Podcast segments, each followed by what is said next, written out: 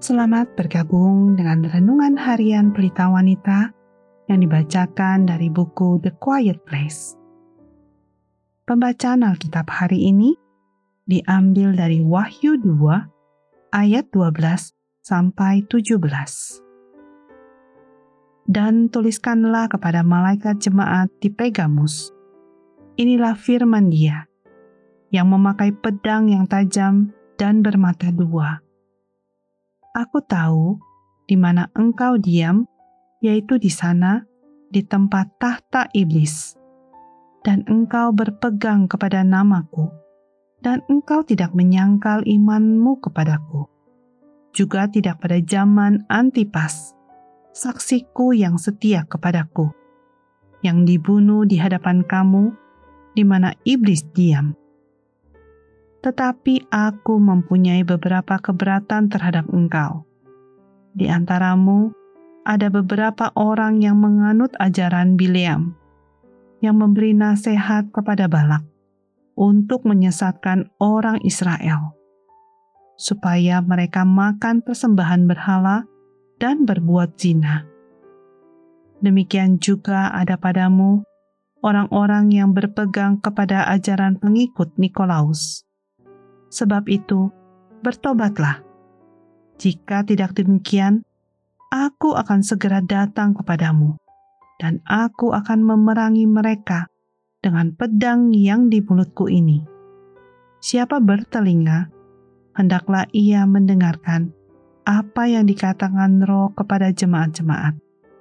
Barang siapa menang, kepadanya akan kuberikan dari mana yang tersembunyi dan aku akan mengaruniakan kepadanya batu putih yang di atasnya tertulis nama baru, yang tidak diketahui oleh siapa pun selain oleh yang menerimanya. Ayat kunci hari ini adalah dari Wahyu 2 ayat 12. Dan tuliskanlah kepada malaikat jemaat di Pegamus, Inilah firman Dia yang memakai pedang yang tajam dan bermata dua.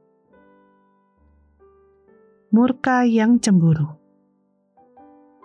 Anda mungkin menyadari bahwa beberapa hari ini kita memperhatikan kota-kota kuno, mendengarkan kembali pesan-pesan Kristus dalam Kitab Wahyu kepada orang-orang percaya yang menyebut kota-kota ini sebagai rumah mereka. Salah satu dari kota tersebut adalah kota Pegamus, pusat kekayaan dan mode, pendidikan, seni, dan juga pusat penyembah berhala dan kaisar. Kepada orang Kristen di dalam kota yang berkembang ini, Tuhan Yesus menyatakan dirinya sebagai pribadi yang memiliki pedang yang tajam dan bermata dua, dan tanpa ragu-ragu ia akan menggunakan pedang ini bahkan terhadap umatnya sendiri. Ayat ke-16 Jika mereka terus bermain-main dan memperbolehkan ajaran-ajaran sesat dan adat yang berdosa pada waktu itu, mungkin mendengar Tuhan Yesus menyatakan dirinya dengan keras kepada umatnya tidak sesuai dengan naturnya yang lembut dan penuh kasih yang kita sudah biasa harapkan darinya tetapi dalam firman-Nya, Allah menyatakan dirinya sebagai Allah yang cemburu. Keluaran 20 ayat 5. Ia tidak akan membiarkan ada yang menyainginya.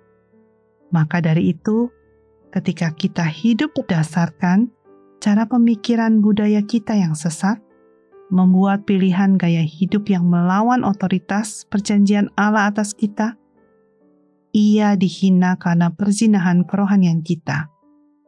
Kita mendukakan hatinya karena hati kita yang terikat pada kasih yang lain. Jadi, murkanya adalah murka yang benar dan murka yang dapat diterima dengan lapang dada. Murkanya tidak bertujuan untuk menghancurkan kita, tetapi untuk menjauhkan kita dari semua hal yang akan menjadi penghalang bagi kita untuk menikmati berkat penuh dari loyalitas dan kesetiaan padanya. Jadi, kita seharusnya bersyukur karena Allah mengasihi kita sedemikian rupa sampai Dia mengejar afeksi kita dengan begitu giat untuk memulihkan hubungan yang benar dengan Dia, kembali meluruskan kita kepada kebenarannya, dan mengembalikan kita kepada hidup rohani yang sehat daripada kita menjadi kecewa atau bingung dengan proses pemurnian dan pembaruan ini, kita seharusnya mencari perlindungan dan keamanan di dalam kasihnya yang cemburu dan berapi-api. Sebagai penutup, mari kita renungkan pertanyaan ini. Bagaimana pengalaman Anda dengan pedang kebenaran yang membelah ke dalam kesetiaan Anda yang mendua? bersyukurlah. Bersyukurlah kepada Dia akan kerelaannya untuk menggunakan pedang itu kapan pun diperlukan.